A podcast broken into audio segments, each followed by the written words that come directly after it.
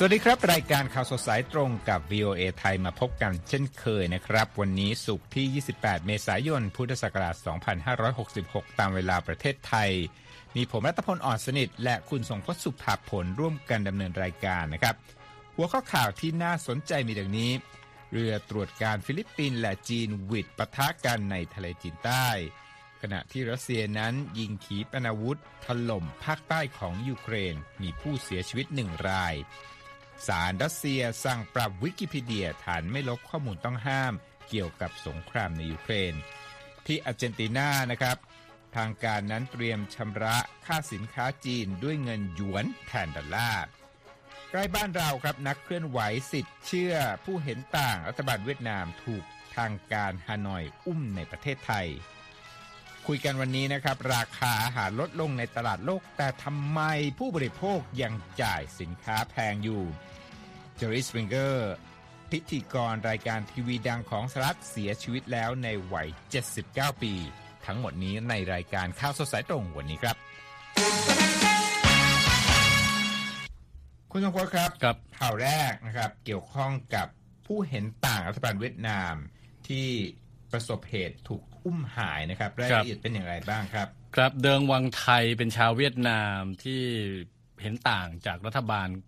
เวียดนามนะครับแล้วก็เป็นผู้เปิดโปงหลาย ๆ อย่างโดยเฉพาะเรื่องของการทุจริตคอร์รัปชันในวงการการเมืองของเวียดนามนะครับ ซึ่งหายตัวไปนะฮะ เพื่อนและเพื่อนร่วมงานของเขาก็กำลังเร่งรวบรวมคลิปวิดีโอและเรื่องราวนะฮะที่พยานหลายคนเล่าให้ฟังเกี่ยวกับครั้งสุดท้าย ที่มีผู้พบเห็นชายผู้นี้ในประเทศไทย ซึ่งเขาลี้ภัยมาอยู่ที่ไทยนะฮะแล้วก็พยายามหาเบาะแสพิสูจน์ว่ามีการลักพาตัว แล้วก็บังคับตัวส่งกลับไปเวียดนามเมื่อต้นเดือนนี้จริงหรือไม่นะฮะ เมื่อวันที่ 16 เมษายนตำรวจเวียดนามประกาศว่าได้มีการจับกลุ่มตัวเดิงเอาไว้ในข้อหา เดินทางจากลาวเข้าประเทศโดยผิดกฎหมาย ตามข้อมูลของสื่อ Radio Free Asia ซึ่งอยู่ภายใต้สังกัดหน่วยงาน U.S. Agency for Global Media เช่นเดียวกับ BOA นั่นเอง สื่อรัฐในเวียดนามรายงานว่าทางการได้จับกลุ่มตัวเดิง เพราะเดินทางเข้าประเทศผ่านจุดข้ามแดนที่ไม่ถูกต้องตามกฎหมายนะครับ เกรซบุยนักเคลื่อนไหวด้านสิทธิมนุษยชนที่อาศัยอยู่ในประเทศไทย และรู้จักกับชายผู้นี้บอกกับผู้สื่อข่าว VOA ว่าตนรู้ดีว่าเดิงไม่มีทางจะกลับเวียดนามเด็ดขาด และเขาก็เคยเขียนอีเมลส่งสัญญาณขอความช่วยเหลือหลายฉบับไปยังสหประชาชาตินะครับในช่วงปี 2021 ถึง 2022 เพื่อแจ้งว่าเขารู้สึกไม่ปลอดภัยขณะที่หลบอยู่ในประเทศไทย เดิงเป็นสมาชิกของสมาคมสื่ออิสระแห่งเวียดนาม ที่รัฐบาลประกาศให้เป็นองค์กรผิดกฎหมายไปแล้วนะครับ ตอนนี้เขาหลบหนีจากเวียดนามไปประเทศไทยเมื่อปี 2019 หลังจากได้รับคำขู่มากมาย เพราะการทำรายงานข่าวกรณีทุจริตคอร์รัปชันของรัฐบาลนั่นเอง โดยบุยบอกว่าเดิงยังเดินหน้าเขียนบล็อกเกี่ยวกับเจ้าหน้าที่รัฐที่ทรงอิทธิพลของเวียดนาม ขณะที่หลบอยู่ในประเทศไทยด้วยนะฮะ เขากำลังเตรียมตัวย้ายไปอยู่ในประเทศที่ 3 ด้วย ทางบุยบอกนะครับว่าเดิงพบกับเจ้าหน้าที่ของ UN ในกรุงเทพเพื่อพูดคุยเกี่ยวกับเป้าหมายการตั้งถิ่นฐานถิ่นฐานใหม่ ไม่กี่วันก่อนที่จะหายตัวไป ทาง UN ยังไม่ได้ออกมาเห็นยังไม่ได้ออกมาให้ความเห็นนะครับ เกี่ยวกับกรณีของผู้ที่หายตัวไปผู้นี้นะครับ ขณะที่รัฐบาลไทยก็ไม่รับรู้สถานภาพผู้ลี้ภัยของชาวต่างชาติอย่างเป็นทางการ แต่อนุญาตให้สำนักงงาน UN ในไทยออกบัตรประจำตัวรับรองผู้ขอลี้ภัยที่ได้รับการคัดกรองแล้วนะครับ เพื่อที่คนเหล่านั้นจะไม่ถูกจับกลุ่มแล้วก็ส่งตัวกลับประเทศเกรสบุยกล่าวด้วยคุณนัทพลเขาบอกว่าเห็นเดินครั้งสุดท้ายช่วงบ่ายของวันที่ 13 เมษายนในกรุงเทพมหานคร หลังพบกับเพื่อนคนหนึ่ง แล้วก็ทำ live streaming รายงานบล็อกของเขานั่นเองนะครับ บุยเรียกร้องให้รัฐบาลไทย ช่วยเร่งสืบสวนเรื่องนี้ด้วย ขณะที่ VOA ก็ติดต่อไปยังโฆษกของสำนักงานตำรวจไทยหลายครั้งนะครับ เพื่อขอความเห็น แต่ก็ไม่ได้รับการตอบกลับ ขณะที่กระทรวงการต่างประเทศไทยแจ้งว่าทางกระทรวงไม่มีข้อมูลเรื่องนี้ครับ คุณรัฐพลครับก็เป็นเรื่องที่ต้องติดตามกันต่อไปนะครับสำหรับสถานการณ์ดังกล่าวครับไม่อีกเรื่องหนึ่งนะครับ เกิดเหตุเรือตรวจการของฟิลิปปินส์กับจีนหวิดจะชนกันคุณพจน์ในทะเลจีนใต้ ผมจะมาลำดับเหตุการณ์ให้ฟังนะครับ จากรายงานของ AP ซึ่ง บอกนะครับว่าการเผชิญหน้ากันระหว่างเรือของจีนและฟิลิปปินส์ในทะเลหลวงนี้เกิดขึ้นเมื่อวันอาทิตย์ที่ผ่านมานะครับ ใกล้ๆกับสันดอน Second Thomas Shoal หลังหน่วยยามฝั่งของฟิลิปปินส์นั้น เชิญผู้สื่อข่าวกลุ่มหนึ่ง ซึ่งมีตัวแทนจาก AP เข้าร่วมลาดตระเวนในเส้นทาง 1,670 กิโลเมตรเป็นครั้งแรก ภายใต้ยุทธศาสตร์ใหม่ที่มีจุดประสงค์ ที่จะเปิดโปงท่าทีก้าวร้าวและอุกอาจของจีนในทะเลจีนใต้ ซึ่งเป็นแผนของการ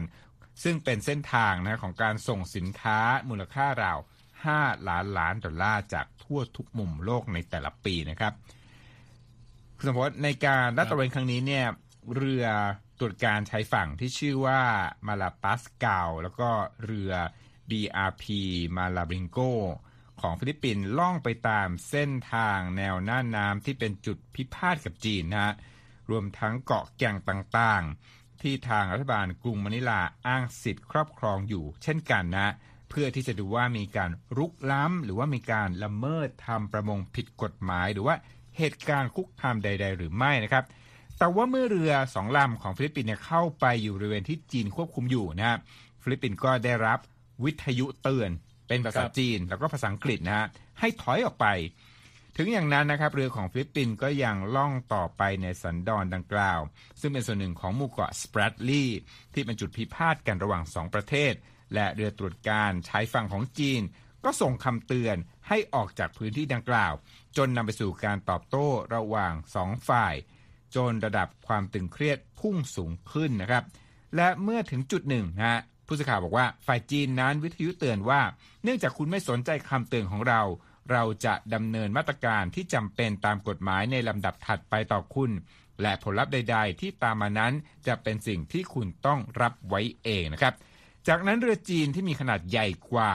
ก็แล่นเข้าใกล้มานะครับ และขณะที่เรือมาลาปัสกาวกำลังเดินเคลื่องตัวไปข้างหน้าทางสะดอน เรือจีนก็ขยับมาปิดกั้น โดยมีระยะห่างระหว่างหัวเรือเพียง 36ถึง46 เมตรเท่านั้นนะฮะและเพื่อไม่ให้เกิดการปะทะกันกัปตันเรือฟิลิปปินส์ก็สั่งให้เรือกลับลำทันที และสั่งดับเครื่องให้เรือหยุดแล่นด้วยนะครับ ผู้สื่อข่าวรายงานแล้วก็บันทึกภาพเหตุการณ์ทั้งหมดไว้รวมทั้งลูกเรือทั้งหมดต่างก็ตกอยู่ในภาวะตกตะลึงนะฮะจนกระทั่งเรือมาลาปัสกัวนั้น หยุดทันก่อนที่จะเข้าชนเรือของจีนฮะ หลังจากเหตุการณ์ดังกล่าวนะครับกับตันเรือก็ได้สั่งให้เรือทั้งสองนั้น แล่นออกจากพื้นที่เรือดังกล่าว เพื่อความปลอดภัยของเรือและทุกชีวิตบนเรือด้วยครับคุณสมพศครับค่อนข้างตึงเครียดนะครับไปกันต่อที่รัสเซียกับยูเครนบ้างคุณรัตพลครับผมมีอัปเดตนะฮะสถานการณ์สองสองด้านนะครับ ด้านแรกก็คือสถานการณ์ในสมรภูมิ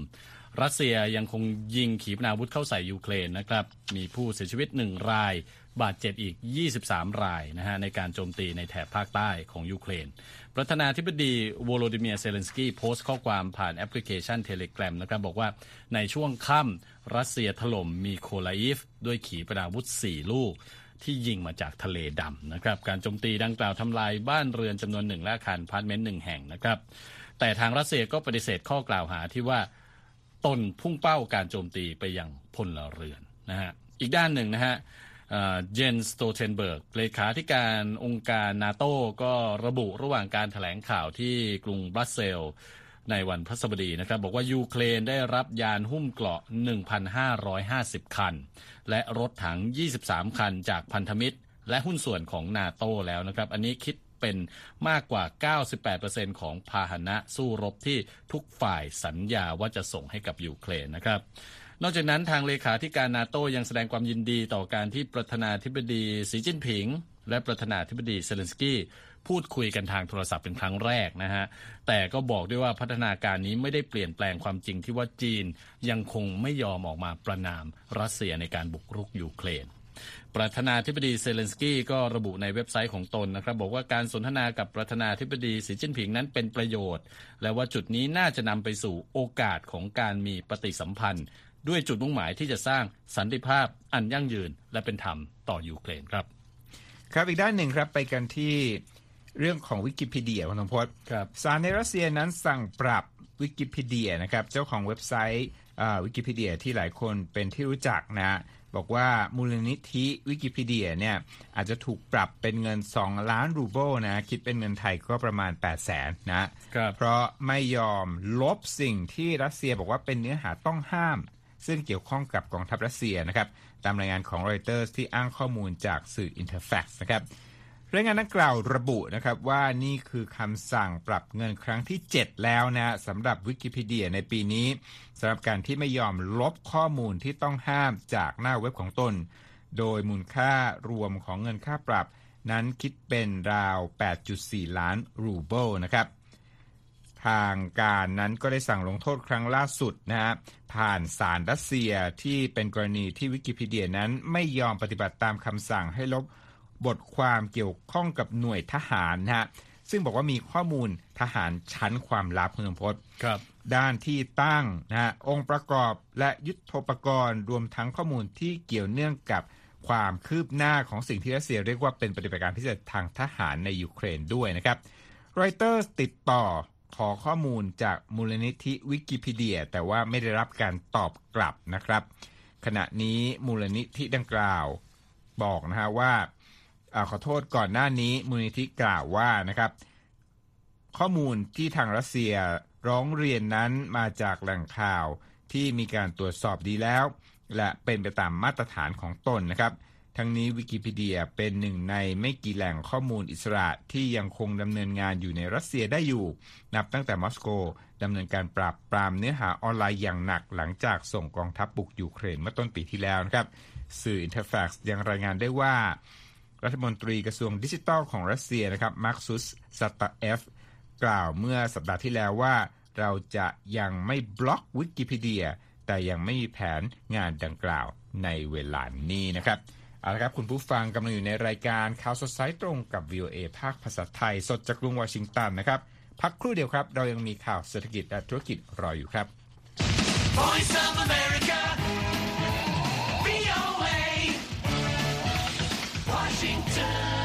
ครับวันนี้แรงซื้อหุ้นขนาดใหญ่นะครับ ดันดัชนีสำคัญสำคัญที่ตลาดของนครนิวยอร์กเพิ่มขึ้นนะครับดาวโจนส์เพิ่มขึ้น 1.75%นะครับปิดที่ 33,826 จุด S&P เพิ่มขึ้น 1.96%ปิดที่ 4,135.35 นะครับ NASDAQ บวก 2.43%นะบวกแรงคุณพจน์มาอยู่ที่ 12,400 12,142.24 จุดนะครับเอาละวันนี้คุณ ในฐานะที่แต่งตัวโก้นะครับ ผมจะให้ลุยข่าวเศรษฐกิจเลยนะ ข่าวแรกพูดถึงราคาสินค้าอาหารในตลาดโลกนะฮะบอกตอนนี้เนี่ยเริ่มลดลงจากระดับที่สูงแล้วนะครับรบทั้งเรื่องธัญพืช น้ำมันพืช ผลิตภัณฑ์จากนม แล้วก็สินค้าเกษตรต่างๆ แต่ที่น่าสนใจนะเขาบอกว่าราคาอาหารแล้วก็วัตถุดิบที่เราเราซื้อนะและผู้บริโภคต่างๆ ซื้อเนี่ย ไม่ได้เป็นไปในทิศทางเดียวกันนะครับก็น่าสนใจข่าวนี้เขาบอกว่าเรื่องของต้นทุนของค่าใช้จ่ายของร้านอาหาร แล้วก็ภาคครัวเรือนนั้น ยังอยู่ในระดับสูงคุณพจน์ใช่ฮะนี่ต้องบอกว่าเป็นเรื่องปากท้องหลายๆคนก็คงจะเข้าใจดีนะครับ เพราะว่าเราในฐานะที่เราเนี่ยดูข่าว ติดตามข่าวเราก็เห็นนะฮะคุณรัตพล ราคาอาหารราคาข้าวโพดข้าวสาลีเนี่ย ลดลงต่อเนื่อง แต่ถ้าไปถามชาวบ้านนะครับ หรือว่าคนที่เรารู้จักเพื่อนๆอะไรก็จะบอกว่า โอ้โห ราคาอาหารราคาสินค้าอุปโภคบริโภคต่างๆนี่ก็ยังคงแพงเหมือนเดิมไม่ได้ลดลงเลยนะฮะคราวนี้เราจะมาพูดกันถึงในกรณีนี้ว่าเกิดอะไรขึ้นนะครับ จริง ๆ ราคาอาหารโลกเนี่ยฮะพุ่งขึ้นมาตั้งแต่ก่อนที่รัสเซียจะบุกยูเครนแล้วคุณนัทพลคือตั้งแต่หลังการระบาดของโควิดเนี่ยราคาอาหารก็เพิ่มขึ้นนะครับ แล้วพอรัสเซียบุกยูเครน ยูเครนเนี่ยถือว่าเป็นพื้นที่สำคัญพื้นที่การเกษตรนะฮะ เป็นแหล่งผลิตธัญพืช เป็นแหล่งผลิตปุ๋ย ป้อนตลาดโลก ดังนั้นเนี่ยเมื่อเกิดการบุกยูเครนขึ้นมานะครับทำให้สินค้าต่างๆเนี่ยไม่สามารถที่จะออกไปขายในตลาดโลกได้ ก็เลยทำให้ราคาพืชผลทางการเกษตรเนี่ยพุ่งทะยานยิ่งขึ้นนะครับ เราก็จะเห็นในช่วงหนึ่งหนึ่งปีที่ผ่านมา แต่ว่าสหประชาชาติเนี่ย ก็ได้ติดตามการเคลื่อนไหวของราคา แล้วก็บอกว่าจริง ๆ แล้วราคาอาหารในตลาดโลกเนี่ยเริ่มลดลง 12 เดือนติดต่อกันแล้วนะ คือหลังจากที่รัสเซียบุกยูเครนไม่นานเนี่ยหลังจากนั้นก็เริ่มลดลงแล้ว เพราะว่าหลายประเทศนะครับบราซิล แล้วก็รัสเซียเองเนี่ยมีผลผลิตเพิ่มขึ้น นอกจากนี้นะครับข้อตกลงที่สหประชาชาติพยายามผลักดันให้มีการ เปิดทางในทะเลดำให้ผลผลิตให้ธัญพืชของยูเครนเนี่ยสามารถออกไปสู่ตลาดโลกได้ ก็ทำให้ราคาพืชผลในตลาดโลกเนี่ยลดลงเช่นกัน ดัชนีราคาอาหารขององค์การอาหารและการเกษตรของสหประชาชาติ หรือว่า FAO ก็ชี้ชัดนะครับคุณรัฐพลบอกว่าดัชนีเนี้ยลดต่ำลงกว่าช่วงที่รัสเซียเริ่มบุกยูเครนแต่ว่าอย่างที่ผมบอกไปราคาอาหารที่ผู้บริโภคเราท่านท่านต้องจ่าย ก็ยังคงไม่ลดลงนะฮะเชื่อว่า เหตุผลหลักแน่นอนก็คือเรื่องของเงินเฟอ้อที่ยังคงอยู่ในระดับสูงในหลายประเทศนะครับสหรัฐสหภาพยุโรป หลายประเทศรวมทั้งประเทศไทยด้วย แล้วก็หลายประเทศที่เป็นประเทศกำลังพัฒนาเจอปัญหาเงินเฟอ้อในระดับสูงทั้งนั้นนะครับเอียนมิเชลนักเศรษฐศาสตร์แห่งโครงการยุโรปของ Center for Global Development เขาบอกว่า ตลาดอาหารต่างๆ ทั่วโลกเชื่อมโยงกันอย่างใกล้ชิดนะครับไม่ว่าคุณจะอยู่ส่วนไหนของโลก ราคาอาหารคุณก็จะรู้สึกผลถึงผลกระทบของราคาอาหารที่เพิ่มขึ้น เช่นกันอ๋อที่เขาบอกว่านี่ราคาเงินเรื่องเงินเฟ้อเนี่ยมีผลต่อตอนแรกผมก็เข้าใจว่าอาหารแพงเงินเฟ้อแพง แต่เขาบอกว่าเงินเฟ้อที่สูงทั่วโลกเนี่ยมันกลายเป็นต้นทุนของอาหารต่อเนื่องกันไป ถ้าที่เข้าใจนะ เช่นว่าอาหารสัตว์แพงตัวเนื้อสัตว์ก็จะแพงตามไปด้วยนะต่อมานะครับมาถามว่าทำไมอัตราเงินเฟ้อในตลาดอาหาร จึงยากที่จะลดลงนะและหากเงินเฟ้อนั้นไม่อิงกับราคาในตลาดโลกแล้วเนี่ยจะขึ้นอยู่กับอะไรกันแน่ อันนี้ใช่เลย อันนี้อันนี้นักเศรษฐศาสตร์เขาก็พยายามหาคำตอบนะครับว่าทำไมราคาอาหารโลกลดลง แต่เงินเฟ้อในตลาดอาหารถึงไม่ลดลง ทางนักเศรษฐศาสตร์นะครับโจเซฟโกลเบอร์เป็นอดีตหัวหน้านักเศรษฐศาสตร์ของกระทรวงการเกษตรสหรัฐ เขาบอกว่าราคาผลผลิตทางการเกษตรเนี่ยเป็น เพียงจุดเริ่มต้นเท่านั้น คือราคาที่ออกมาจากฟาร์มนะครับ เสร็จแล้วก็บวกราคาหลาย ๆ อย่างเข้าไปอีกนะฮะต้นทุนต่างๆ ต้นทุนค่าเชื้อเพลิง ต้นทุนค่าขนส่ง ค่าแรงค่าดำเนินการเนี่ยจริง ๆ แล้วในราคาที่เราเห็นในตลาดเนี่ย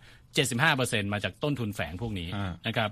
ดังนั้นเนี่ยพุ่มบวกบวกบวกบวกกันไปหมายความว่าแม้ แม้ราคาอาหารโลกจะลดลงจริง แต่ว่า ต้นทุนต่างๆ ที่ผมบอกมาเนี่ยไม่ได้ลดลง พลังงานยังแพงอยู่น้ำมันยังแพง ค่าแรงยังสูง ดังนั้นเนี่ยเงินเฟ้อก็เลยยังอยู่ในระดับสูงในตลาดอาหารนะครับ ต้นทุนในส่วนนี้ถูกรวมอยู่ในสิ่งที่เรียกว่าอัตราเงินเฟ้อพื้นฐานนะครับหรือว่า core inflation ซึ่งในส่วนนี้ไม่รวมราคาสินค้าและพลังงานที่มีความผันผวนสูงนะครับต้องไปดูที่ core inflation นั่นเอง global เชื่อว่าในที่สุดแล้วอัตราเงินเฟ้อในตลาดอาหารเนี่ยเขาเชื่อนะครับว่าจะลดลงแต่ก็จะเป็นไปอย่างช้า ส่วนใหญ่ก็เพราะเป็นตัวแปรอื่นเนี่ยยังอยู่ในในยังอยู่ในระดับสูง อย่างที่ผมบอกไปก็คือเรื่องของอต้นทุนอื่นๆนะครับ อีกทฤษฎีหนึ่งนะครับคุณรัฐพลที่ถูกนำมาใช้อธิบายเงินเฟ้อในตลาดอาหาร ก็คือการผูกขาดของบริษัทขนาดใหญ่ในอุตสาหกรรมอาหารของสหรัฐ การแข่งขันมีน้อยใช่ก็เราจะเห็นข่าวนะครับ หลายบริษัทเนี่ยเข้าซื้อบริษัทที่มีขนาดเล็กกว่า แล้วก็ทำให้เกิดลักษณะของการผูกขาดในตลาด ทำเนียบขาวออกมาวิจารณ์นะฮะเมื่อปีที่แล้วบอกว่าบริษัทผลิตเนื้อสัตว์เพียง 4 แห่งในสหรัฐ ครอบครองตลาดเนื้อวัวถึง 85เปอร์เซ็นต์ตลาดเนื้อหมูครอบครอง 70เปอร์เซ็นต์แล้วก็มีตลาดเนื้อไก่นะครับหรือว่าสัตว์ปีกเนี่ยอีกประมาณ 54เปอร์เซ็นต์บริษัทขนาดใหญ่เหล่านี้ถึงมีอำนาจทางการตลาดในการตั้งราคาในตลาดสินค้าอาหารได้ตามที่ต้องการนะครับแต่ว่าคุณโจเซฟโรเบอร์ เขาไม่เชื่ออย่างนั้น เขาบอกว่าไม่เชื่อว่าการผูกขาดในธุรกิจการเกษตรคือสาเหตุหลักนะครับเขาบอกว่าเมื่อบริษัทขนาดใหญ่ขึ้นราคาสินค้าเพื่อทำกำไรไปแล้วเนี่ยผลกำไรนั้นเนี่ยในระยะยาวก็จะก็จะค่อยๆ ลดลงลดลงดังนั้นเนี่ยหลายบริษัทจึงตัดสินใจเลือกที่จะไม่ใช้วิธีขึ้นราคาให้มันสูงเกินไปนะครับนายวิเคราะห์ผู้นี้ยังบอกด้วยว่า อีกปัจจัยหนึ่งก็คือค่าเงินดอลลาร์แข็งเป็นปัจจัยที่ทำให้เงินเฟ้อในตลาดอาหารยังคงอยู่ในระดับสูง เพราะว่า ราคาข้าวโพดและข้าวสาลีถูกอ้างอิงด้วยค่าเงินดอลลาร์เป็นหลักนะครับ ประชาชนในหลาย ๆ ประเทศยังเห็นตัวค่าเงินดอลลาร์เมื่อไปเทียบกับตัวค่าเงินของท้องถิ่นของตนเองเนี่ยยังยังค่าเงินดอลลาร์ยังแข็งอยู่ดังนั้นก็ก็ยังไม่ไม่ไม่ทราบว่าในที่ในแท้จริงแล้วเนี่ยราคาอาหารในตลาดโลกเนี่ยได้เริ่มลดลงแล้วนะฮะครับ ขอบคุณมากคุณทรงพจน์ครับผม อีกประเทศหนึ่งนะที่เป็นตัวจี๊ดเลยเรื่อง เงินเฟอ้อก็คืออาร์เจนตินานะ ล่าสุดมีข่าวบอกว่าอาร์เจนตินาเนี่ยเตรียมชำระค่าสินค้าจีนด้วยเงินหยวนครับแทนเงินดอลลาร์สหรัฐเชิญต่อเลยครับ โยนโยนเลยนะฮะ เพราะว่าตอนนี้มีความพยายามนะครับมีความพยายามที่จีนกำลังผลักผลักดันให้หลายประเทศใช้เงินหยวนแทนเงินดอลลาร์เราก็ทราบกันอยู่ รัฐบาลอาร์เจนตินาเริ่มชำระเงินค่าสินค้านำเข้าจากจีนนะฮะด้วยเงินสกุลหยวนแทนสกุลดอลลาร์ ด้วยการผลักดันการสนับสนุนจากรัฐบาลจีนเองนะฮะเพื่อที่หวังช่วยประหยัดดอลลาร์ในเงินสำรองระหว่างประเทศของอาร์เจนตินาที่ร่อยหรอลงเรื่อยๆนะครับสำนักข่าวรอยเตอร์รายงานว่าอย่างนี้นะครับ บอกว่าแถลงการณ์ของรัฐบาลอาร์เจนตินา บอกว่าเดือนเมษายนอาร์เจนตินาตั้งเป้าจะชำระเงินให้จีนเป็นมูลค่า ประมาณ 1,000 ล้านดอลลาร์ในรูปของเงินหยวนนะครับ ซึ่งเมื่อแปลงค่าเงินแล้วยอดรวมจะมีมูลค่าประมาณ 790 ล้านดอลลาร์เซอร์จิโอ มัสซา นะครับ รัฐมนตรีเศรษฐกิจอาร์เจนตินา เปิดเผยหลังประชุมกับเอกอัครราชทูตจีน โจว เสี่ยวลี่ และตัวแทนบริษัทต่าง ๆ นะครับ ว่าการตัดสินใจเปลี่ยนแปลงวิธีชำระเงินของอาร์เจนตินา นั้นมีจุดประสงค์ เพื่อลดการไหลออกของเงินดอลลาร์นะครับ นอกจากประเด็นเงินสำรองในรูปของดอลลาร์แล้วอาร์เจนตินายังเผชิญกับภาวะการส่งออกผลิตภัณฑ์การเกษตรที่หดตัวหนักนะครับ เนื่องจากภาวะแล้งจัดเป็นปรติการ และความไม่แน่นอนทางการเมือง ก่อนที่จะมีการเลือกตั้งในปีนี้นะครับ เมื่อเดือนพฤศจิกายนของปีที่แล้วนะครับอาร์เจนตินา เพิ่งจะเพิ่มวงเงินภายใต้แผนงาน แลกเปลี่ยนเงินตราต่างประเทศนะครับที่มีมูลค่าที่เท่ากัน ภายในระยะเวลาหนึ่งอีก 5,000 ล้านดอลลาร์นะครับเพื่อหวังที่จะเสริมความแข็งแกร่งให้กับเงินสำรองระหว่างประเทศของตนครับ คุณรัฐพลครับ ขอบคุณมากนะครับ ฟังเพลินเลยนะครับ ข่าวเศรษฐกิจจากคุณสงพจน์วันนี้เอาละครับ เราจะพักเบรกสักครู่นะครับ ก่อนที่จะเข้าสู่ช่วงท้ายรายการวันนี้ครับ เอาข่าวมีข่าวเศร้ากับข่าวสดใสคุณสมพศเอาข่าวอะไรก่อนปิดท้ายวันนี้ เอาข่าวเศร้าก่อนแล้วกันครับ อ่า เป็นเป็นบุคคลที่อยู่ในวงการโทรทัศน์อเมริกามานานนะฮะอ๋อเจอร์รี่สปริงเกอร์นะเรามาอเมริกาช่วงนั้นก็ได้เห็นเขาบนจอทีวี แล้วก็รู้จักเอ้ยรายการโทรทัศน์อเมริกันเนี่ยมีแบบนี้ด้วยเหรอ คือพาคนมาทะเลาะกันในทอล์กโชว์ใช่ใช่ใช่เเจอร์รี่สปริงเกอร์นะครับเป็นนักจัดรายการผู้สร้างทอล์กโชว์ที่เรียกว่ามีสีสันที่สุดคนหนึ่งในยุค 90 นะเสียชีวิตแล้วนะครับด้วยวัย 79 ปีนะฮะในวันพฤหัสบดีนะครับรอยเตอร์สก็อ้างข้อมูลจากครอบครัวของเจูร์รี่สปริงเกอร์ที่บอกว่าเขาเสียชีวิตอย่างสงบในบ้านชานเมืองชิคาโกหลังจากป่วยได้ไม่นานนะครับ ขณะนี้ยังไม่ทราบสาเหตุของการป่วยและเสียชีวิตนะครับ นอกจากงานในวงการบันเทิงแล้วนะครับ รู้ไหมว่าเจอร์รี่สปริงเกอร์นั้นเคยเป็นนายกเทศมนตรี เมืองซินซินนาติของรัฐโอไฮโอด้วยนะครับด้วย ใช่เขาเกิดที่ลอนดอน อันนี้ก็ไม่ทราบมาก่อนแล้วก็ย้ายมาอยู่สหรัฐที่นครนิวยอร์กตอนอายุสี่ขวบเองนะครับจากนั้นก็เรียนมหาวิทยาลัยทูเลน จบกฎหมายจากนอร์ทเวสเทิร์นต่อมาเนี่ยอาสาเป็นทหารกำลังสำรองของกองทัพบกอเมริกันด้วยนะ เขาย้ายมาโอไฮโอแล้วก็เริ่มเล่นการเมืองระดับรัฐ ได้เป็นนายกเทศมนตรีของซินซินนาติปี 1977 นะครับ แล้วก็เคยชิงชัยเป็นตัวแทนพรรคเดโมแครตแข่งเป็นผู้ว่าการรัฐโอไฮโอด้วยแต่ว่าไม่ประสบความสำเร็จนะครับสปริงเกอร์ทำงานเป็นนักข่าวก่อนนะก่อนที่จะมาจัดโชว์ ภายใต้ชื่อ The Jerry Springer Show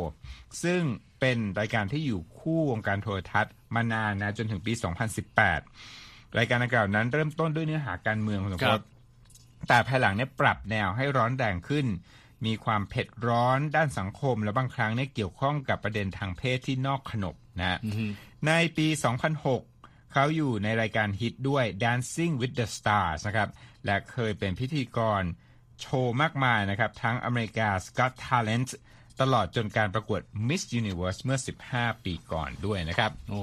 คือจากการเมืองระดับประเทศเนี่ย มาถึงการเมืองภายในครอบครัวนะ จัดรายการใช่ไหมคิดว่าจับกระแสสังคมแล้วมีคนดูเยอะใช่ก็เป็นที่โด่งดังในยุคนั้นนะครับเอาละครับส่งท้ายรายการวันนี้นะครับ เป็นที่ผมบอกว่าเรื่องสดใสก็คือเรื่องของตุ๊กตาบาร์บี้นะครับอเมริกันอเมริกันนะตอนแรกเนี่ยผมสีบลอนด์ถูกสร้างขึ้นที่บริษัทโดยบริษัทมัตเทลนะครับปี 1900 59 ตอนนี้เนี่ยมีความหลากหลายนะสะท้อนกับ ความหลากหลายในสังคมอเมริกัน ก็มีภาพยนตร์นะฮะน่าจะทราบกัน รุ่นแล้วรุ่นเล่านะตอนนี้เนี่ยก็นักข่าวของเรานะพาไปเที่ยวชม World of Barbie หรืออาณาจักรบาร์บี้ในลอสแอนเจลิสนะครับ เชิญติดตามรายงานเรื่องนี้ได้จากคุณธัญพรสุนทรวงศ์ครับ ค่ะลูซี่เทรดเวย์โปรดิวเซอร์ของ Kilburn Live ซึ่งเป็นผู้สร้าง Barbie's Dream House หรือบ้านในฝันของบาร์บี้ขนาดเท่าของจริง กล่าวในการให้สัมภาษณ์ว่าอาณาจักรบาร์บี้แห่งนี้ไม่ใช่แค่สำหรับเด็กผู้หญิงเท่านั้นนะคะ แต่ผู้ใหญ่ก็สามารถเข้าชมได้ด้วย และว่าการที่ได้เห็นใบหน้าของผู้คนทุกเพศทุกวัยพากันอ้าปากค้างตอนที่เดินเข้ามานั้น เป็นอะไรที่สนุกจริง ๆ ค่ะ เธอกล่าวอีกว่าเพศไม่ใช่เรื่องสำคัญเลยนะคะ เพราะจะเห็นได้ว่าทั้งเด็กหญิงและเด็กชายตัวเล็กๆ ต่างพากันกรีดร้องด้วยความตื่นเต้นเมื่อเข้ามาถึงอาณาจักรบาร์บี้ค่ะที่ World of Barbie หรือโลกแห่งบาร์บี้ ผู้ที่เข้ามาเยี่ยมชมสามารถสำรวจห้องต่างๆ ในสถานที่ขนาด 20,000 ตารางฟุต ที่จัดแสดงอาชีพและงานอดิเรกของบาร์บี้ และยังมีตุ๊กตาบาร์บี้มากมายหลากประเภท เพื่อแสดงถึงความหลากหลายอีกด้วยค่ะ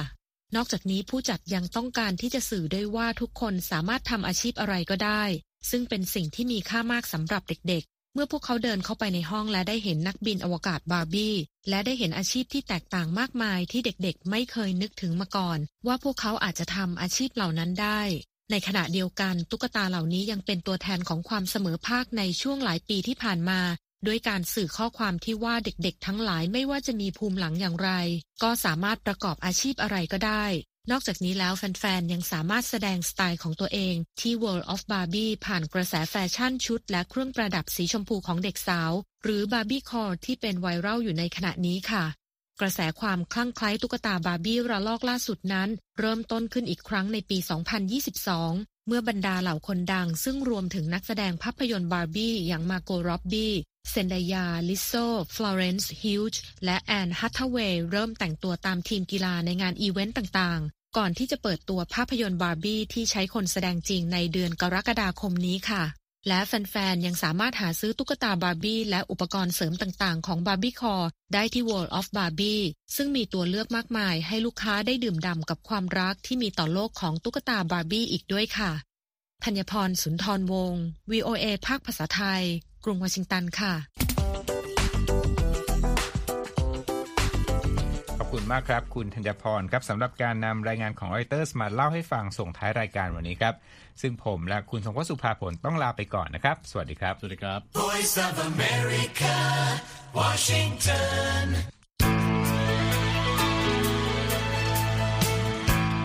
ครับและที่จบไปเป็นรายการจาก VOA ภาคภาษาไทย รายงานสดส่งตรงจากกรุงวอชิงตันประเทศสหรัฐ คุณผู้ฟังสามารถติดตามข่าวสารจากทั่วโลกได้ในทุกที่ทุกเวลา ที่เว็บไซต์ voa thai com รวมถึงทุกช่องทางในโซเชียลมีเดีย Facebook YouTube Twitter และ Instagram เริ่มต้นวันด้วยการอัปเดตข่าวสารจากทั่วโลก ผ่านรายการข่าวสดสายตรงจาก VOA ภาคภาษาไทย และสุดสัปดาห์กับ VOA ทั้งยังเรียนรู้เรื่องราวทางวัฒนธรรม และไลฟ์สไตล์ ผ่านรายการภาษาอังกฤษแบบอเมริกันของเรา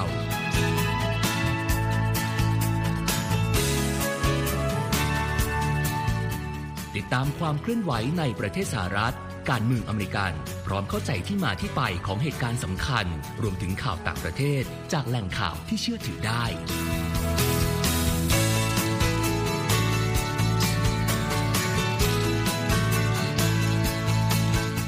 นอกจากนี้ VOA ยังมีบทสัมภาษณ์และคอนเทนต์แบบ Exclusive จากบุคคลที่น่าสนใจหลากหลายวงการ และยังมีเรื่องราวของคนไทยในประเทศสหรัฐอีกด้วย